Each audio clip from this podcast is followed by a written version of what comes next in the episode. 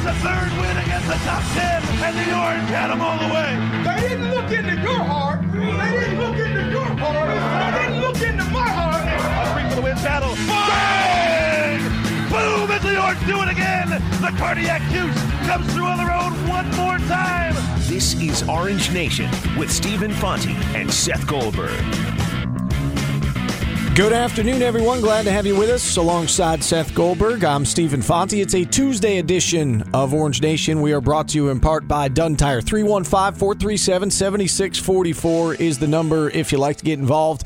And, just one guest lined up for you today. We'll have Adam Terry on the show. And, and in case you, you missed our show yesterday or missed the pregame show uh, Friday on the quad, Adam Terry called this upset on the quad He's moments very- before kickoff. He said Syracuse by 10. I realized they didn't win by 10. Very matter of factly. Very matter of factly. was very confident. And then we leave the air, and as he was walking away, he said, I called my shot. If they win and you want me, you know my number. So we're going to call him up today. I know he's out on the West Coast, but he's going to join us for a few minutes, and uh, we'll let him gloat a little bit about being right about Friday. I think we have to bring this up with Adam because the funny thing is we didn't know his number.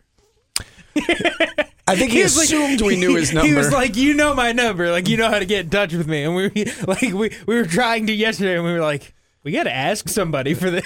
Yes, that is true. We did not have his number, uh, but we were able to track it down. And uh, enough people here know uh, Adam Terry and know how to get a hold of him. So we were able to get a hold of him. Uh, couldn't come on yesterday, but we'll get him on uh, today. Again, coming up in about a half hour from now, as we continue to talk SU football. And other than that, phone lines are open, and we want to hear from you. And and Seth, uh, yesterday we talked a lot about the game itself and looking back to Friday. Today, I want to focus more on looking ahead, what it means for this season, how do expectations change, and, what does it mean for this program moving forward? And, and I was struck, and I think you were struck by this as well, how quickly the narrative turned from. You know, fans in this town being excited about knocking off the defending national champs and the number two ranked team in the country, and how quickly it turned from excitement to, oh, this isn't good. This means Dino Babers is leaving. I'm sure he's leaving. He's Yeah. gone at the end of the season. He's out of here. And and I understand the concern. Like I, I, I get it. And you know this fan base was burned a few years back by Doug Marrone, uh, who said dream job, going to be in here for the long haul. Started to have success, got him to a couple of bowl games, and then you know he moves on to, to bigger and better things and moves on to the Buffalo Bills. I get the concern, and we see it all the time. That you know, if an SEC school wants someone, they'll throw a bunch of money at them, and, and they usually get the guy they want.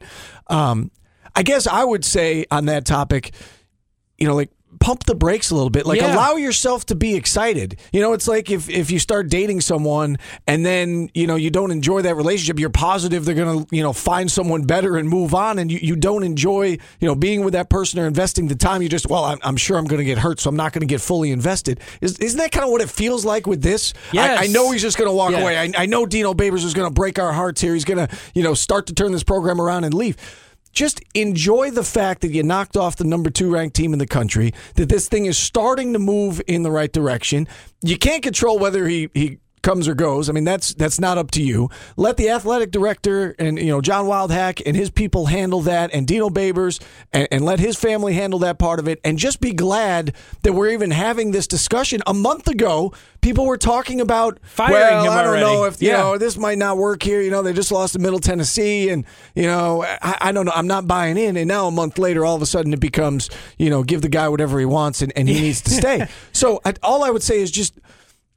Chill. Be, be happy that, that they beat the number two ranked team in the country, and and let's just all you know see what happens. And I know that you're a firm believer that Syracuse has a lot of things in its favor. Sure. And I I don't disagree with you as to why Dino Babers would stay. He had other opportunities. He had other options. He picked Syracuse for a reason, and I think we're starting to see some of those reasons come true. Absolutely. I think that the dome is a reason why he picked Syracuse. I think a pri- being a private institution is a reason you might pick Syracuse. I think having the indoor practice facility, which I know a lot of other places have, but that's a reason to pick Syracuse. You know, I, I think that there are plenty of reasons to pick SU. And I would say this uh, the Doug Marrone situation, I think, is a very different situation than this. You know, Doug was an NFL guy. He was in the NFL before. He was a coach, a coordinator at the NFL level, level wanted to get back to the NFL. And, and like, I don't think that anybody was surprised that at some point he was going to move back to the NFL. I, I, I don't, you know, like he's he wasn't going to leave for another uh, college job. Like he wasn't going to leave for Tennessee or for Texas A&M or you know for name the school. Like he wasn't going to. He was going to be here or it was going to be for an NFL job. And I think that you know when you look at Dino Babers, is he going to the NFL? No. Like he he's not. He said he's not. You know, and I I don't think that he's seems like that kind of a coach that wants to jump to the NFL. You know, could he theoretically leave for an for a better job? Sure. But, you know, is that really Tennessee? Is that really Texas A&M? You know, it, I, I just I don't think like the grass is always greener and, and looking at you know the first jobs that come open you have to worry i mean I, I don't think that's the case and for the caller yesterday who was like oh syracuse fans should be feeling how how bowling green was feeling like no no they shouldn't because syracuse is not bowling green because syracuse has more resources than bowling green because they can pay him more because they've had they have more going for them and they can actually make you know if they want to i think they could probably make a competitive offer up against a Tennessee and a Texas A&M. I think what it comes down to, Seth, is whether or not Syracuse is a destination job. And you say that the Doug Marrone situation was different, and it is different in that he went to the NFL, and Dino Babers has said repeatedly he doesn't want to go to the NFL. But it's the same in that – there was a job out there that trumped the one that Doug Marrone had. And is there a job in Dino Babers' mind that trumps the one that he had? And I don't know what his goals are. I'll give you a personal example. But okay? I'd never blame a guy for leaving for the NFL. There, there are thirty. There are thirty-two NFL I, jobs, and, and not, if you can get one, yeah. you get it, and you take it. And I'm not saying I blame him either. But would you blame Dino Babers if, again, I'm just throwing out a hypothetical, like if Florida came open and Dino Babers said, "I want, you know, I want to go coach." I think Florida is different than Tennessee. So, it, it is, right? It, it is. Like, I, but no, that's that's, that's kind of my point. Like, is Tennessee that? Like, is Tennessee that job that we should be sitting here and getting worked up about? Right, but you're assuming that that's the only opportunity that's going to come open, whether it's this season or you know a couple years down the road, whatever it may be. People around here are concerned that well, if he has too much success too soon, other big programs are going to want him. And so, if you don't blame Doug Marrone for going to the NFL, which I again, I think we all get it. It's the NFL. But would you really blame Dino Babers if he went to the, the SEC, for example? And if, if there was a school down there that wanted him in a program and they, they threw a ton of money at him, they give him all the resources he wants, they pay his assistants. Do you, do you really blame a guy for going there? And I guess that's my point. At the end of the day, probably not. And, and you know, it's eh, also, and I think that this is something important to, to note here. If Dino Babers has just insane success, right? Let's just say he's here this year, next year, the year after, and he just has four great years, and he and he just crushes it, right? Then your program's in an awesome place, and you can go get a really good head coach and, to fill his shoes. It's funny you bring that up. We didn't talk about this before the show, but that was going to be kind of my point. Is that I, I understand the way Doug Marrone left rubbed a lot of people the wrong way but he left the program in a lot better shape than the way he found it. Yes. And if you lose Doug Marrone to the NFL, and the Scott Shafer thing obviously didn't really work out. But then Dino Babers comes in. If you lose him to a you know a top ten job in college football, isn't this going to be an attractive place for the next coach to come and be like, well, look at two of the last three. One ended up with the Bills. The other guy ended up, you know, down in the SEC or whatever it may be. Right and and doesn't again doesn't that help your program moving forward? I realize initially it'll be a step back and and you'll have to get used to a new coach and and you don't want that. I get that you don't want that but isn't it better than the alternative? The alternative being well he he's just he's mired in mediocrity yeah. and he's four and eight and he's five and seven every year and he's not getting to bowl games. And fans around here wouldn't like that either. Fans wouldn't go to the games. Now you're concerned that well he beat Clemson, so that means he's out the door. I just I think it's so stupid to and short sighted to after one game say, "Oh, he's got to go," well, which which was the call earlier, and now after one game, "Oh, he's gonna go because he's this hot coaching commodity." Like, let's take a step back. Let's breathe. It was the Monday after the biggest win in 33 years. Like, why is that the first thing that comes into your mind? Because this town's been burned before. And and again, it, it happened rather recently with Doug Marrone. And there is a perception, and I think all you need to do is step foot in the Carrier Dome on a Saturday and look around and see why the perception is there that this isn't a destination job necessarily. And why would someone stay here? I know for a fact, Seth, that that the attendance and the crowd, not that listen, Doug Marrone got offered by the NFL. He was going either way, but I, I, know for a fact that that, that bothered him. The, the the fan support here bothered him.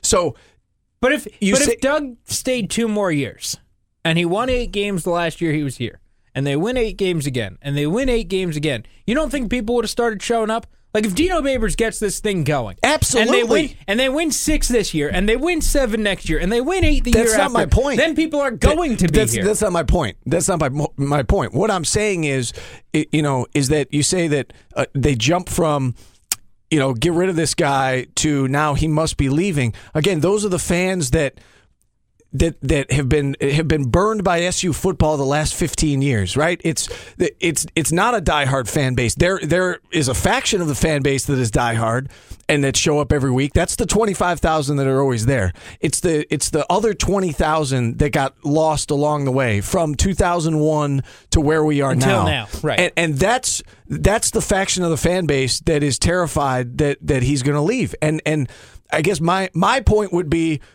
you and can my help. advice to those right, my advice to those people would be: yes, you can help go to the games and make it that atmosphere that we saw last Friday. Enjoy it that that you actually have a good product on the field because it has been far too long. Yeah, there were a couple good teams under Doug Marrone, but you know we keep saying you got to go back to 2001 to find the last good team at Syracuse, the last team that was nationally ranked. It was 16 years ago. It's been a long time, so enjoy it. That this team is actually good, and I think we can say that they're good if they beat Miami, and I realize that's a tall order, but if you go down and you beat Miami this weekend, you're going to get votes in the top 25. Oh, absolutely. And and look, I was talking about this with Matt Michael after our Yankee show. We we just kind of were talking a little bit, uh, you know, uh, here in in the building. You know, there's no reason why if Syracuse finished this year this year strong, and you know maybe they beat Louisville, and you know they they win six, they win seven games, they win their bowl game. There's no reason why going into next year they won't receive votes. And, and this year we laughed at the coaches who gave them votes. Next year, like they could receive votes, and you're like, yeah, that's legit.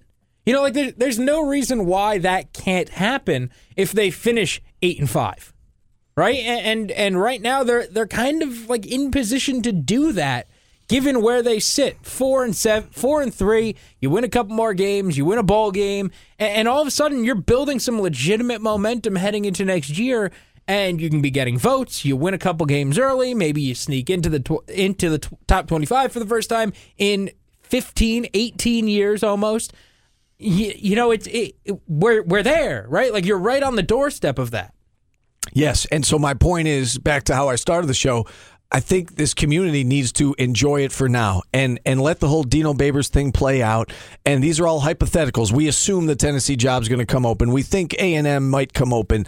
Uh, you know, LSU. You know, maybe Orgeron bought himself some some equity down there by beating Auburn last week, and now the Tigers are back in the top twenty five. But you know, there are, there are fans down there that, that aren't too happy with Ed Orgeron. So uh, there are going to be some high profile jobs that come open, whether it's this year or in another year or two. And yeah, Dino Babers will probably get a look because he's had success here and, and you look at his track record. But, you know, as it, Brent Axe had a great article today on Syracuse.com. He asked some college football experts around the country for their opinion on Dino Babers and his stock and, and whatnot. And Rece Davis uh, from ESPN said, don't you don't you want to have a that is coveted? Like, Yes. don't- isn't that a good thing? Yes. And and I feel like there are fans around here that, that look at that as a bad thing. That oh, beat Clemson, this isn't good. He's going to be gone. He's on his way out the door. Same old Syracuse, so on and so forth. It's not the same old Syracuse. Like let let John Wildhack do his job. This is a, a Syracuse program that is now in the ACC, and let, let's just let's let's see what happens. You know what do they say in the NFL, Seth? That y- you need a quarterback in order to compete. I feel like in college athletics, it, it's it's the same kind of thing. The football program is your quarterback, right? Yes. You're searching Yes. for a quality football program. Syracuse has found its quarterback, for lack of a better term, in Dino Babers. So let let's see how Syracuse University handles it. And and my guess is they're going to handle it a lot better now under new leadership in John Wildhack in a new conference in the ACC than they did years ago. You know, even when they had Doug Marrone, he he started when it was the Big East Conference, and and going back before that. So I know that there's a history of well, Syracuse doesn't pay its coaches, so on and so forth. But It's you a, can. It's a new reality now, right? Yeah. I mean, there's all this money in the ACC, and and if Syracuse truly wants to compete.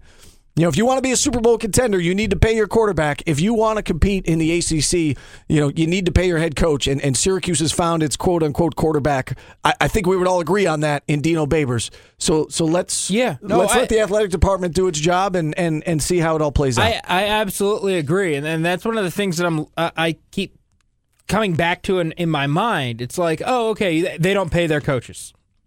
Well, what what coaching decision has John Wildhack has to, had to make? Exactly. You know what what coaching decision has John Wildhack had to make? And you know how do we know this? You know, Dino Babers came in, and not to say he was an unproven head coach, but he was a four year head coach at Eastern Illinois and at Bowling Green. Okay, if you're not paying him seven million dollars a year, I'm sorry. Like you know, that's he he probably got like a competitive offer compared to what he was, you know, picking between, right? So I, I would have to imagine it was competitive if he picked Syracuse. Um, you know, and I, I kind of go back to the, the that same kind of thought. Okay, pay him. Like you got ACC money now, right? You'll you'll have money there. You you can you can do this. Uh, you know, you're. I, I where else is the money going? Like that that's kind of my thought. Like where else is the money going right now? It's going to the dome renovations, it's going to what? Like you have to pay your coach and and if you know, if Tennessee comes calling, if Texas A&M comes calling, if Florida comes calling and offers you three and a half, can Syracuse get to three? You know, like can, can Syracuse get in the ballpark and make a competitive offer? And if it's close enough, What's to say Dino isn't going to say, you know what? I've been here a couple years. I've laid down some roots. I like it. You got close enough. This is my opinion on the subject, Seth. Strictly my opinion. If if Dino Babers leaves, I don't think it's going to be strictly because of money. That's just my opinion. I opinion. don't either if it's you know if he has a desire to go south or he's always wanted to coach in a certain program or eh, you know he he gets offered by you know a quote unquote top 10 program whatever that may be if a job opens i don't think he's going to leave strictly for the money just my opinion that's kind of how i feel i could be wrong and i think we i, I think i the, mean the the bite we played yesterday that, yeah, that kind you of know what? I Let's- have it up here. Okay, Yeah. go ahead. I was going to take a break, but why don't we play that going into the break, and then we'll continue this this conversation on the other side. So Dino Babers again was asked after the game on Friday. I believe Nate Mink from Syracuse.com asked the question about you know this is going to raise some concerns around Syracuse. You're going to start to get um, you know interest and attention from other programs, so on and so forth. You know what would you say to the Syracuse fan base? I'm paraphrasing, but that was essentially what he asked. And and, and what is it that you like about Syracuse? This was uh, Dino Babers' response to that question. You know, I came to Syracuse for a reason. I came to Syracuse because I wanted to play in one of the toughest divisions in college football. I wanted to play in games that mattered, okay? And I wanted to play on games on, on TV. I knew that this place could have an unbelievable home field advantage. All I have to do is get everyone else to believe and have faith in what we can do if we all work together. There, I'm telling you, I've I've been. We were at Louisville and they had eighty thousand. I played at Tennessee and they got hundred thousand, and those are fantastic. Not at Tennessee, we're at the Tennessee Titans, just in case their fans get mad. The Tennessee Titans NFL Stadium. But I've been in those big venues where they have fantastic home field advantages based off of the numbers. But you put enough people in the loud house and you fill it up and it is it, it matches all those advantages you know i found i've got a great love for up, upper state new york. I've seen things here that i've never i never would have seen. And i'm serious about this. You're talking about a guy that was born in honolulu hawaii. Are you freaking kidding me? I'm in syracuse new york now. But it's beautiful up here.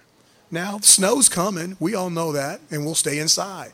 But in the summer in the spring in the fall it's unbelievable up here.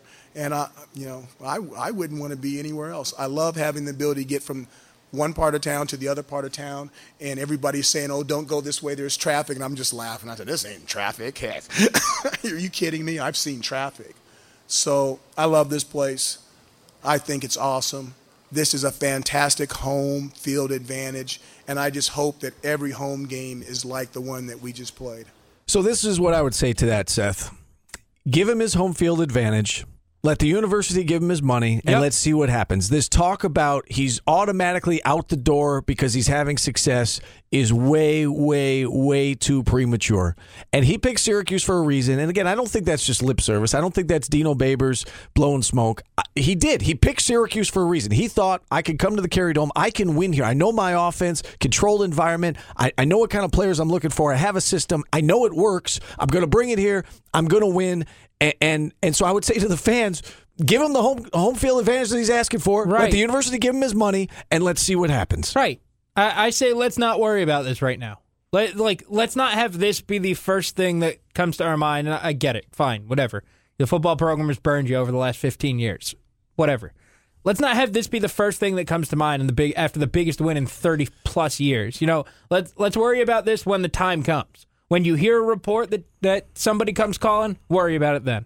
You know, when you hear the report that they're they're not opening up the checkbook, worry about it then, not now. 437 7644 uh, is the number for ESPN 44. We do need to take our first time out. Phone lines are open. Adam Terry set to join us here in about 15 minutes. Keep it here. Orange Nation rolls out right after this on ESPN Radio. This is Orange Nation with Stephen Fonte and Seth Goldberg. Hour number two of Orange Nation underway here on ESPN Radio. Stephen Fonte, Seth Goldberg with you up until 2 o'clock. Phone lines open the rest of the way at 315 437 7644. It is Tuesday, Seth, uh, which means Top 5 Tuesday. And in honor of the win over Clemson, I already threw the question out there, but I'll throw it out there again. Top five biggest wins in SU football history. And I realize there are probably more than five that, that we could consider. Um, so again, I don't if- know. I had a lot of trouble with this. It's it's much like our NFL rankings. Like there are some that just jump off the page at you. Know, although with Not NFL this now- week. yeah, this week, I'm not sure that's the case. But in the past, it's been, well, I know the Chiefs are good, and then it's it's tough beyond that. There are certain games that obviously jump off the page and immediately come to mind for you. Um, and I, I think there are, you know, probably ten games that you could consider, but we got to you know dwindle it down to five, and it all depends on you know what you put significance on when we say biggest wins in program history. Like for instance. I'll give you an example. Could you make a case for the first game at the Carrier Dome back in 1980, 36 24 win over Miami of Ohio? Big win, big crowd, 50,000 plus standing That- room only. yeah, you could make a Um, very good case for that. So I think. you could you could make case uh, make uh, a case for that. Uh, Syracuse back in 2007 under Greg Robinson went on the road and beat Louisville uh, as the biggest underdog in Big East Conference history. Louisville was favored by 37 points that day. Uh, Syracuse goes and, and knocks them off 38-35. The Cards had won 20 straight games at home. I suppose you can make a case for that. I'm not going to put a Greg Robinson game in my top five because again they didn't really capitalize on it and things went downhill after that. big But that- win over Buffalo in 2005. right. Um, but those are a couple of examples. So th- those are outside my top five looking in. And again, we want to hear from you at 315 437 7644. I'm doing my best to buy you some extra time, No, Seth, because I know. I- no, no, no, Okay, I'm I know you're I'm struggling good. with number five. So Could what's, you, uh, what's number five for you? But before I get started, could you make a case for the the, the Pinstripe Bowl against Kansas State? Marrone You righted the ship, and, and yes, you can. So if I mean that's not on my list. Oh, okay. No, that is not on my list. You can make a case for whatever game you'd like. Oh, I- I, will say this: um, I'm calling it five biggest wins. Okay, so you can't go to a loss because I know when we talked about the, the biggest performances in SU football history, you were you were big on the losses. No losses today. Okay, you have to leave the Syracuse losses out lost of it. that Gator Bowl. That was You have to leave that out. okay. You have to leave that out. You have to leave out the Orange Bowl loss to uh, to Florida. Uh, you even have to leave out the, The tie.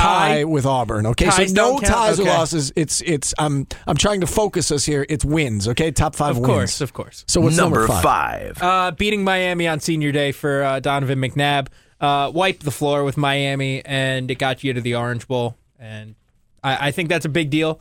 Um, that that was uh, not to say the last time the program was was a big deal nationally, but it's it's pretty close. I mean, pretty that was '98. We Yeah. keep going back to 2001. So yeah, I mean, it was That's the last almost like, 20 years that's ago. That's the now. last uh, BCS now uh, New Year's Six bowl that they played in, and, and I think that's. A, I mean, look, you're, you're playing in the Orange Bowl. I mean, that, that's a big deal. Did not play well in the Orange Bowl, but yes, it was no, it but you a played, big deal. and you were Big East champs. Yeah. Uh, at number five for me, I, I had the uh, the win over Penn State back in 1987, where uh, Syracuse just dominated that thing from start to finish, uh, 48-21, setting the stage for, for what would happen from there. And that's a little foreshadowing with my list. But, you know, the, the West Virginia win doesn't happen. The Sugar Bowl appearance doesn't happen if not for You that said no victory over Bowl. Penn State. So I didn't put the Sugar Bowl on my list. I'm just saying that that whole season, we keep going back to the magical 87 season. It's not magical if you don't win that game. Uh, and that was, you know, the best team that Syracuse probably faced that regular season was was Penn State inside the dome. And, uh, and Syracuse just blew them out that day 48 21. So that's number five for me. Number four. I have the 1959 Texas game. number four. Give you a national title. You were really good. You, you know, you were nationally relevant. You were really good. You had Jim Brown. You had Ernie Davis that year. Uh, you would go on to have Floyd Little. That was kind of the, the icing on the cake for for it, it, it sure seems looking back. Uh, big win. It gives you your only national title in history. Uh, that that's where I go. You have piqued my interest. How is that not number one? Winning a national title. How is that not number one? I I guess you can explain yourself when you get to number one. I will I will try and explain myself when I get to number What's one. What's the biggest win in SU basketball history? well, I, I guess it's the national title, right? Okay, I, am I'm curious where you're going with this, but okay, I had uh, I had Syracuse winning on Friday night over Clemson at number four for me. Okay. Fair. Number three. I had Penn State number three. Um, I, I think that was the, the the tone setter of that year. I mean, we kind of look back at it and like, yeah, there are moments from the, the West Virginia game, but uh, it, it feels like the Penn State game is kind of that, that regular season game everybody points to. So I'll go to Penn State. I've got the the 87 win over West Virginia at number three for me. Final game of the regular season, and again, we always look back on that year and we say it was a magical run, and obviously it, it was magical, and they wouldn't have been in that position if not for the Penn State win. But they truly would not have made it to the Sugar Bowl if not for that win over West Virginia. And there is a big difference between an 11 and 0 in regular season and a 10 and 1 regular season. Absolutely. And if not for that touchdown, and if not for that two point conversion, again, we don't look at that season the same way. And I don't know. I mean, obviously, Coach Mack had turned things around with that year. Um, I- don't know if that season would have had the same impact moving forward on Syracuse football. You know, had they lost a game or two that year. So the fact that they went eleven and zero, it you know that. The shockwaves from that season were felt for years to come. For 15 Yep. years, really. 87, you go through, you know, 2001, that's 15 seasons, uh, 14 years, but 15 seasons. Um, so that win was, you know, again, we felt that win and the importance of that year for 15 years. Number two. Uh, recency biased, I go Clemson. I, I think it's a big deal. Your your program had been terrible for 15 years. Like it, it, just been really bad. So bad that over a four year period you went 500 and you're like, wow, look how great we were. Uh, that that was huge. The Clemson win will move up my list depending on what happens in the years to come. Because number two for me is the the 84 win over Nebraska. And if not for that win over Nebraska, maybe 87 doesn't happen. And if 87 doesn't happen, then maybe the next 15 years don't happen. And maybe you don't have, you know, the Donovan McNabbs and Marvin Harrisons and, you know, go on down the list of, of the, uh, you know, the NFL players that came through your program, Dwight Freeney, Chandler Jones, so on and so forth. Um, so get back to me in like three years. If this Clemson win truly right. does turn things around, then it moves up my list. But I had the Clemson win at four. I've got Nebraska, uh, the Nebraska win in '84 at number two, which is obvious what my number one uh, game is. Yep, you said it already. Number one. And I have the Nebraska game at number one. Uh, national titles are awesome, and it probably should have been higher than four on my list. But I I think that the Nebraska game set forward that whole near 20 year period going forward um, in, in motion. And, you know, the, the title is awesome, and it, it was great. But, you know, 20 years later, they were bad. You, you know, like like it it, it it feels to me like the the Nebraska win and, and for what it created and made the program, and you know, it, it felt like it had a longer lasting kind of a thing, and that that is because you followed it up two years later, three years later, with an undefeated season and a Sugar Bowl tie, and, and you know, like there, there were things that followed it up where you know maybe with that that national title there weren't. Um, but for whatever reason, it feels like that Nebraska win has had a longer impact and longer lasting impact on the program. I And respectfully and disagree. and I say that knowing that there are 44s in the rafter and there are three Ernie Davis statues and a dorm named after him on campus. But it, it seems like that that win 30 some odd years ago is the one that has kind of carried the program over the last 30 years. the national title was what 59 years ago, and we still talk about it. Um, the goal is to win titles. us, it, it allows uh, Syracuse to say that they and Notre Dame have combined for 11. that that as well. You would not be able to say that had Syracuse not gotten the one. I just I have a hard time not putting the national title number one. That's fair. Uh, I feel like the most important game in SU basketball history. It's a no brainer. It's the 2003 national title, and it will continue to be until there's another national title. Like as as fun as it is to well, and then even if they get another one, that's probably still the most important because right. it was first. It- right, Yeah. it could well be. Um, so as nice as it is to beat Duke inside the dome on last second shots and so on and so forth. I don't think that will ever be replaced until another one happens, even if it's 60 years from now. I don't think it's going to be 60 years from now, but even if it is, um, we will look back at the at the national title as being the, the number one moment.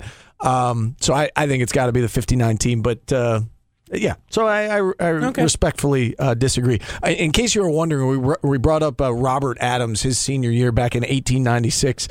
Uh, he I did, almost put that. I almost put a game on there from 1890. yeah, he uh, oh 1890. So you're going Yeah. back even further. The First win. first win in program First, win- history. that's important. uh, back in 1890, September 26th, 1890, beat the uh, Syracuse Athletic Association 14 nothing. I was going to go back to Rod- Robert Adams' uh, senior year, uh, beat the St. John's Military Academy 40 to nothing that year. That was, uh, I believe, that was a big win.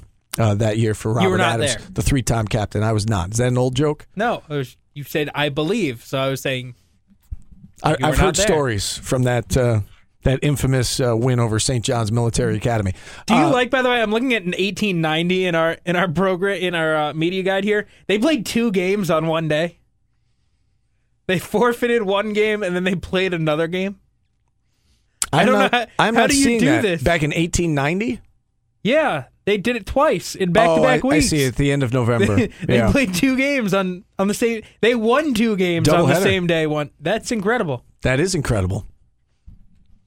I just thought they left off the date, but you are right. They, I they think, were played on the same day. I think I might need to replace my number five with November 27th of 1890. Hey, did only Donovan- doubleheader victory did- in program Did history? Donovan McNabb ever win two games on one day? I don't think so. Very impressive. All right, we need to take another timeout. Phone lines open at 437 7644. We're back after this on ESPN Radio.